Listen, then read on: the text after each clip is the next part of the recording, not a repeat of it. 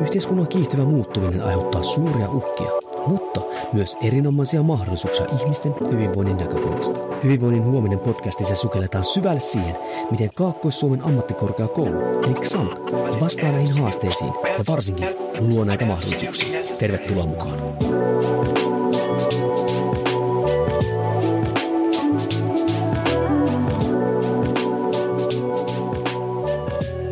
Hyvää päivää arvoisa kuulija ja tervetuloa taas X A M Kin eli Kaakkois-Suomen ammattikorkeakoulun Hyvinvoinnin huominen podcastin pariin. Minun nimi on Jouni Korhonen ja toimin Savonlinnan kampuksella liikunnan lehtorina ja tänään meillä on äärettömän mielenkiintoinen aihe. Semmoinen aihe itse asiassa, mihin itse törmäsin sitten kun tulin tänne töihin ja en oikein tiennyt edes, että mitä se on.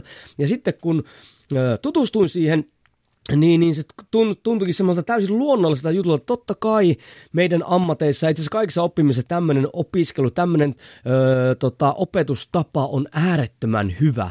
Ja tänään puhutaan siis simulaatio-opettamisesta.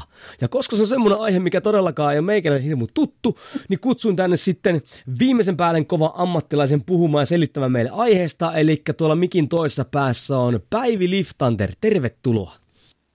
Kiitoksia ja kahdella äppillä Liflander.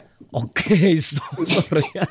Mulla aina näissä nimissä on vähän tälleen näin, mä ehkä äh, lausun ne väärin, mutta onneksi korjasitte saati se kondikse. Hei, ennen kuin mennään tuohon simulaatio-opettamiseen, voisiko kertoa vähän äh, sun taustoista, mitä teet ja kuinka olet ollut X A M Killa ja näin päin pois? Äh, toimin hoitotyön lehtorina.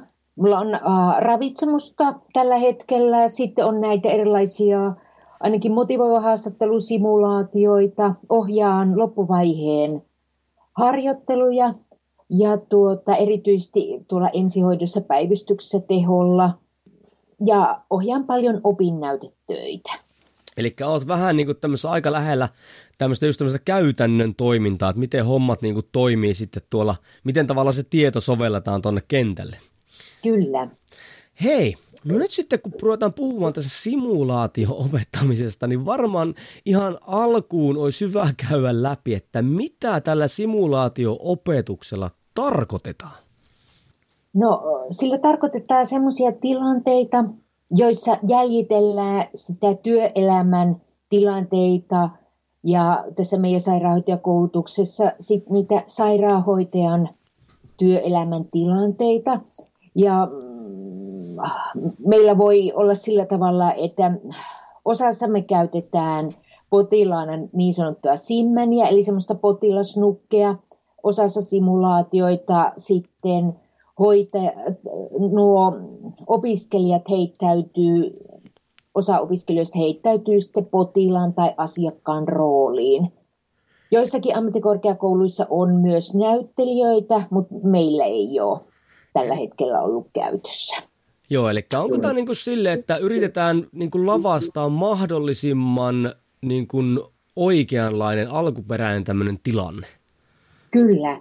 No voisi niin vois antaa vaikka jonkun ollut tämmöisen, äh, ennen kuin mennään eteenpäin, niin tämmöisen niin kuin esimerkin vaikka sieltä sairaanhoitajapuolelta. Mikä voisi olla semmoinen ihan käytännön simulaatiojuttu, mikä siellä voitaisiin toteuttaa?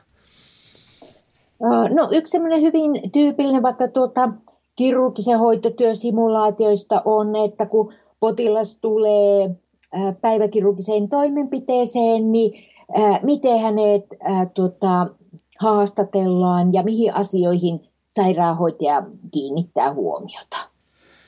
Itse asiassa, kun tälleen niin kuin ajattelee, niin tämähän on niin kuin äärettömän tärkeää, että se opiskelija pääsee niin kuin mahdollisimman hyvin harjoittelemaan tätä käytännön juttuja, että sitten kun hän siirtyy työelämään, niin, niin kuin hän tietää jo tavallaan, miten toimia siellä, niin miten tota, onko sitä niin kuin havaittu mitenkään, että onko tästä oikeasti hyötyä siihen opiskelijan niin kuin oppimiseen? Onko sitä tutkittu tai muuta vastaavaa?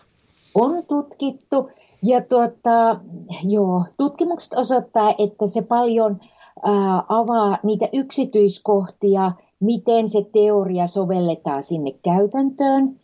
Ja sitten tietysti se vahvistaa sen opiskelijan niitä vuorovaikutustaitoja. Et sillä tavalla, että tästä on niin kuin monipuolista hyötyä.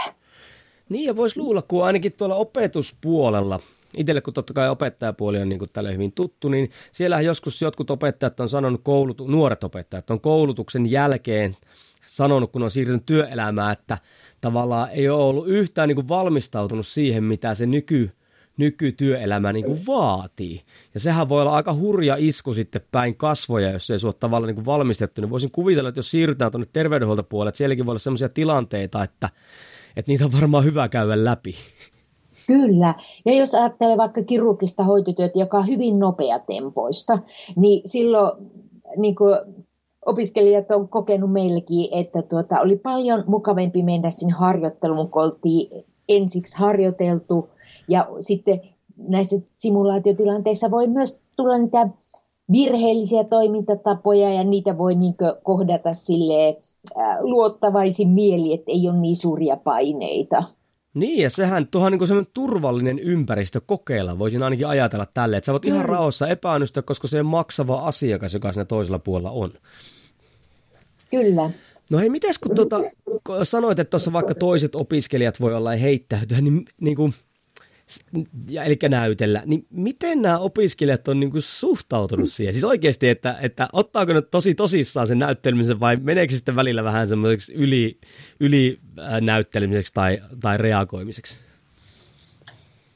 Joo, varsinkin tuossa meillä on niin kuin kakkoslukukaudella semmoiset motivoivan haastattelusimulaatiot, niin tuota, äh, siellä on tosi upeita heittäytymistä ja on niin kuin, äh, oivallettu se...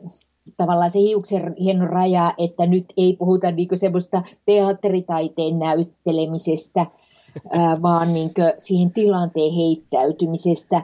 Mutta ilman muuta tämä on jännittävä tilanne opiskelijoille ja tuota, joskus se menee niinku hieman yli, mutta tuota, on pääsääntöisesti ollut, voisiko sanoa, tosi avartavia kokemuksia. Välillä siis saa ihan, niin kuin, voisiko sanoa, nauraa, kun se on niin hyvin heittäydytty niihin tilanteisiin. Ja voisi kuvitella, että tuo on niin kuin aika tuommoinen motivoiva tapa opiskella, koska jokainen varmaan ymmärtää, että mitä tuolla niin kuin haetaan. Ja sitten jos siitä varmaan tulee vielä tuommoisia hauskoja tilanteita, niin mikä sen parempaa opiskelua? Kyllä. No, hei, miten sitten opettajat on kokenut tämmöisen opetuksen? Eli, siis onko tämmöistä opetusta niin kuin tehty kauan? Mulle tämä ei sinänsä hirveän tuttu tapa ole niin kuin opettaa, niin tota, miten opettajat tämän kokee ja miten kauan tämmöistä esimerkiksi Savonlinnan kampuksella on toteutettu? Savonlinnassa on varmaan ainakin tuommoisen kymmenisen vuotta toteutettu ja tuota... Äh, pääsääntöisesti voisi sanoa, että opettajat kokee tämän hyvin äh, miellyttävänä tapana. Ja erityisesti, jos saa niin kuin vielä opiskelijat sitoutumaan silleen, että he valmistautuu hyvin, niin tuota, silloinhan niin kuin, se on niin kuin tosi hienoa nähdä niin kuin opettajanakin, että miten päivän aikana niin opiskelijat niin kuin kasvaa ja kehittyy. Niin se on sitä, mistä niin kuin opettaja ei voi muuta olla kuin ylpeä. Kyllä, niin kuin ehdottomasti. Ja silloinhan se vasta se opettajatyö on kaikkein tärkeä. Tai, silloin, tai niin kuin se antaa tavallaan palautetta, kun saahan todellakin nähdä, että se tieto, mitä ollaan käyty läpi, niin se siirtyy sinne käytäntöön. Ja loppujen lopuksi kumminkin sitten sairaanhoitajatyössä enää on hirmu tärkeää, että pystytään mahdollisimman hyvin auttamaan niitä asiakkaita. Ja tämähän on niin kuin aivan mahtavaa työtä sen eteen. Kyllä. Hei, tuossa sanoitkin niin kuin tavallaan siitä, että opiskelijat...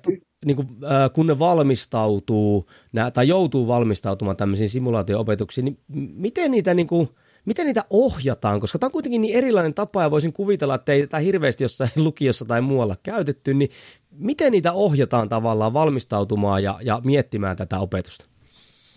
Uh, meillä on vähän... E, tota... Eri opintojaksoissa on vähän erityyppisiä, mutta esimerkiksi motivoivassa haastattelussa he saa semmoiset tehtävät, missä he perehtyy motivoivan haastattelutekniikan teoriaan ja miettii pari niin kuin semmoista tilannetta, mitkä on sinne kuvattu etukäteen ja tuota, sit tätä tekniikkaa harjoitellaan tuossa simulaatiossa. Ja sitten taas tuolla kirurgisen ja akuuttihoitotyön simulaatioissa niin opiskelijat saa tietyn määrän potilastapauksia, jossa on kuvattu esimerkiksi vaikka tota leikkauksen tulevan potilaan tilanne Ja tuota, he perehtyy niihin etukäteen, he perehtyy käypähoitosuosituksiin ja kirurgisen hoitotyön kirjaan ja materiaaleihin ja etsii niitä yksityiskohtia. Eli sillä tavalla ainakin opettajasilmin niin meillä on aika niin kuin selkeästi ohjeistettu se valmistautuminen. Ja sen on pakko ollakin vähän niin kuin tuommoinen selkeä, koska se tilanne on kuitenkin se, että siinä pitää olla aika valmis, muuten siitä ei saa hirveästi irti siitä itse tilanteesta.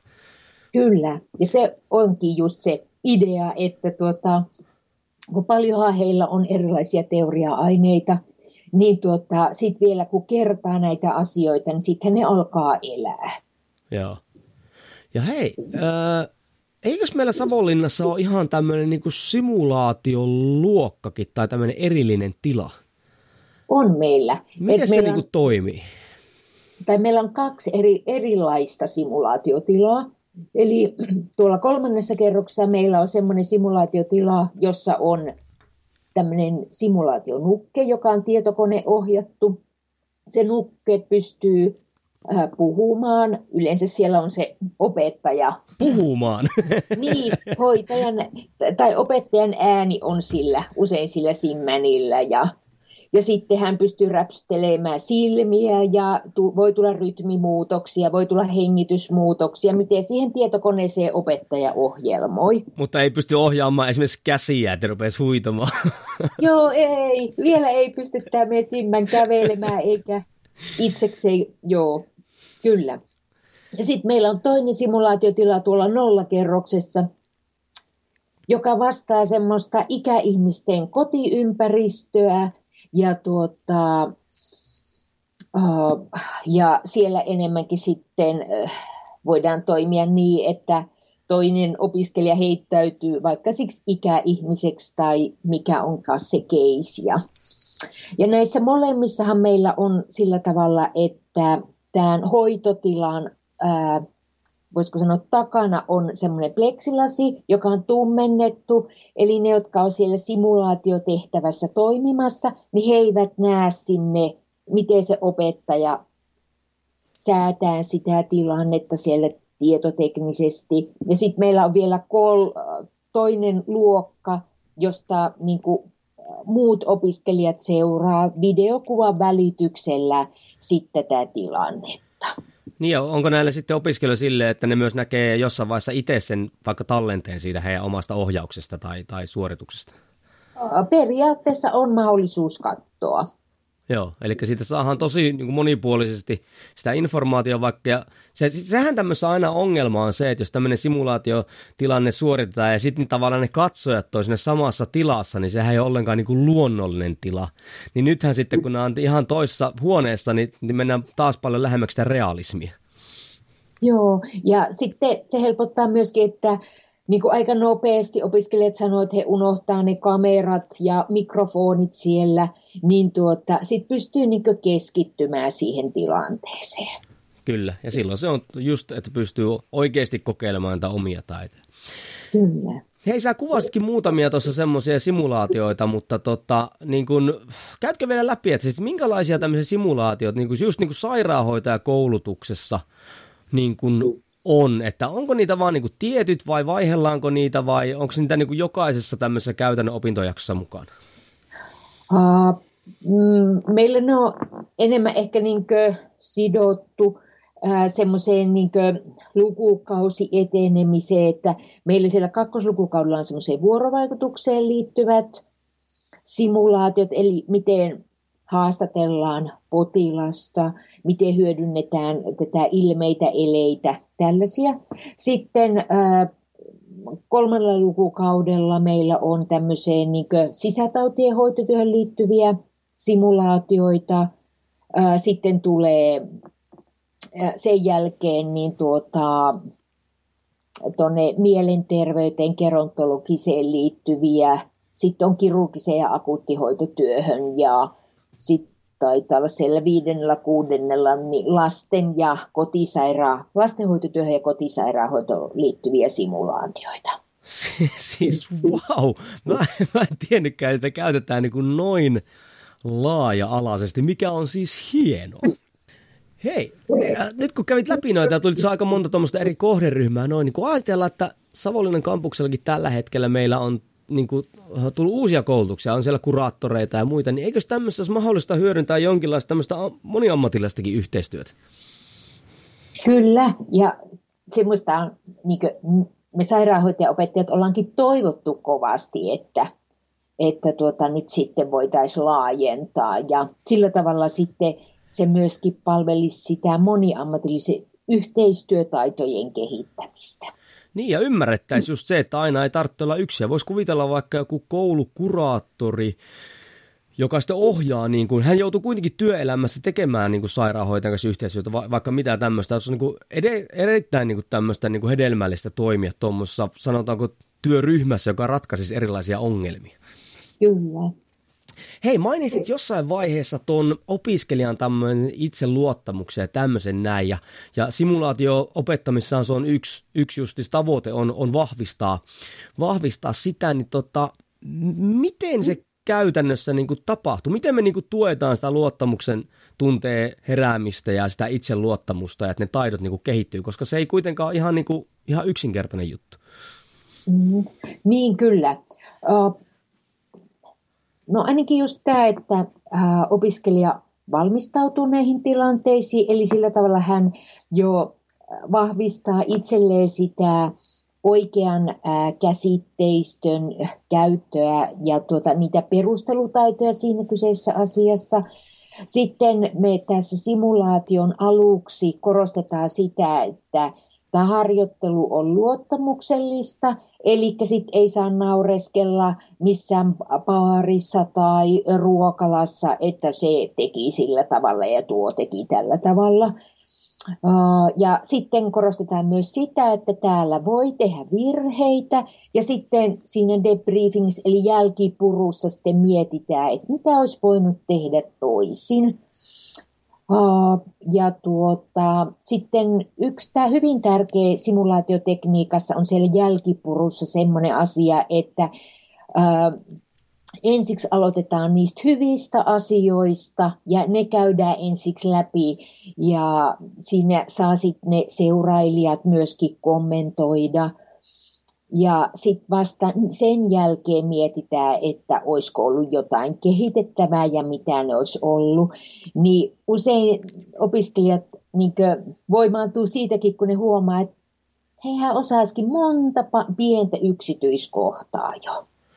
Kyllä, usein saa opiskelijoilla tai meillä kaikilla ihmisillähän on se, se tapa, että mehän kiinnitään niihin huonoihin asioihin tai meidän mielestä epäonnistuneisiin asioihin huomiota pelkästään, eikä oikeastaan niin kuin kiinnitä huomiota siihen, että me ollaan voitu tehdä monta asiaa myös oikein siinä itse tilanteessa.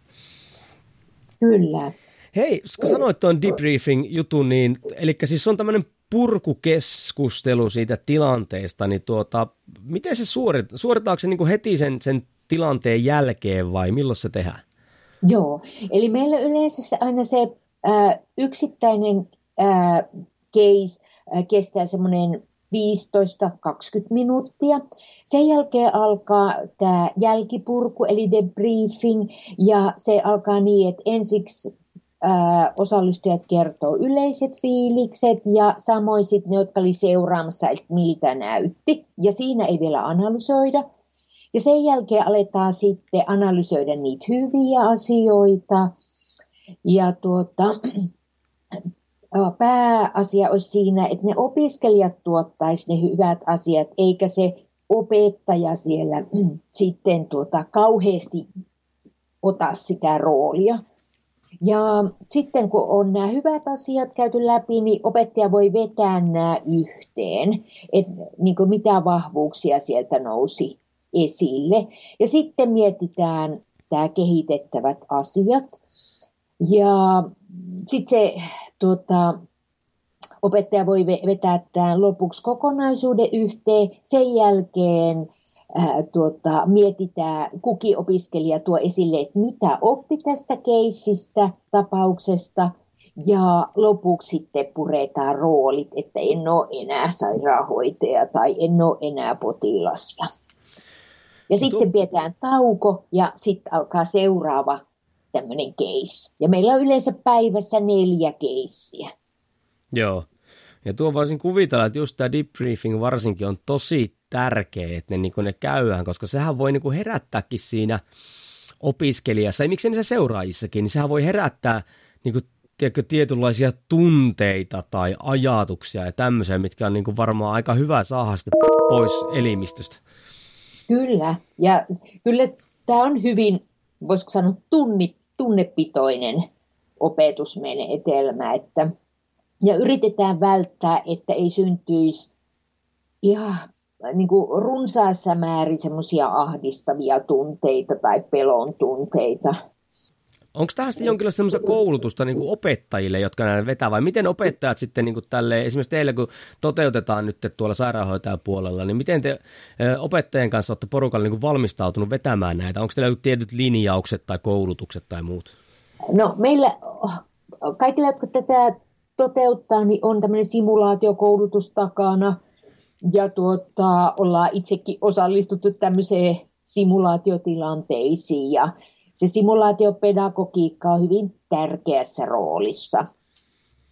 Kyllä, halusin vaan tässä tuoda just sitä esille, että jos tulee joku nyt kuuntelee, että näitä ei niin kuin tavallaan ei vedetä mitenkään hatusta eikä muuten, vaan näissä on tarkeat tämmöiset tuota, rakenteet, miten tämä homma vie eteenpäin. Ne, jotka näitä toteuttaa, niin, niin, niin heidät on koulutettu tähän juuri tuosta syystä, koska siellä voi tulla pian niitä epämiellyttäviäkin tunteita. Kyllä, ja sitten monestihan ne, jos on hyvin vahvat niin kuin negatiiviset tunteet, niin sitten ne helposti ehkäisee sen oppimisen. Niin tota, siinä, sen takia on tärkeää, että sitten osaa taitavasti tätä käyttää. Kyllä, sen mä näen, niin kuin, sen lisäksi nuo rakenteet on kondiksen tosi isona vahvuutena sen, kun teillä sanotaanko vaikka teillä on se neljä keissiä aina peräjälkeen, niin myös se, että kun näkee, miten toinen ihminen öö, niin kuin toimii siinä samassa tilanteessa, missä itse joutuu toimimaan tai on itse toiminut, niin ehkä näkee semmoisia uusia työkaluja tai erillisi, erilaisia menetelmiä. Tai jopa näkee senkin, että hei, eihän kaikki onnistukaan tässä niin hyvin, että kaikkihan me tehdään niin kuin virheitä. Kyllä. Ja monestihan meillä noissa keisseissä niin opiskelijat on semmoisessa vaikka kahden, kolme hengen pienryhmässä, niin ei, se ei ole ihan niin kuumottava tilanne kuin olisi pelkästään yksin. Niin tuota, sekin vähän helpottaa, he pystyvät vähän niin kuin jakamaan sitä, että kuka osaa mitäkin ja tuota, kysymään toisiltaan neuvoa, niin sekin on ihan tärkeä asia. Oikeasti tuo oli aika isokin pointti itse asiassa tuo esille, kun ajattelin just silleen, että vaikka niin kuin, jos yksi joutuu tuommoiseen tilanteeseen se, se, se, ja tietää siinä alussa varsinkin toistakin kattoen, niin se voi olla tosi paljon niin kuin paineita herättää, mutta onko siis missään vaiheessa sille, että itse joutuu tekemään vai onko se aina niin kuin pikkuryhmissä? Kyllä meillä taitaa olla kaikki pikkuryhmissä, joo, kyllä. Joo, mutta ei, se on siis aivan järkyttävä hyvä juttu, koska sitten pystyy nojautumaan toiseen ja myös sehän on myös semmoista, kyllähän me toivotaan aina työelämässäkin, niin, niin työpareina päästäisiin tekemään työtä, koska aina pystyy nojautumaan sitten toiseen siinä, ettei tarvitse yksi aina puottaa menemään eteenpäin. Kyllä. Hei, mitä sun semmoiset loppusanat on semmoiselle, että jos joku vaikka haluaisi nyt sairaanhoitajaksi, tämä kuulostaa niin kuin semmoiselta, sanotaanko jännittävältä, niin mitkä sun loppusanat on semmoiselle ihmiselle, joka on tulossa opiskella tämmöisiä harjoituksia, että, että miten, miten näihin kannattaisi niin kuin henkisesti valmistautua? Aa, no henkisesti kannattaa valmistautua niin, että on kerrannut ajatuksella sen teorian ja tietysti jo sitä ennen äh, niin kuin, äh, paneutunut tuohon teoriaopiskeluihin, mutta sitten näihin harjoituksiin, niin tulee tietyllä mielellä, sille rennolla mielellä, ää, ja tuota, mutta kuitenkin ammatillisesti, niin sillä selviää hyvin tämmöistä simulaatioharjoituksesta.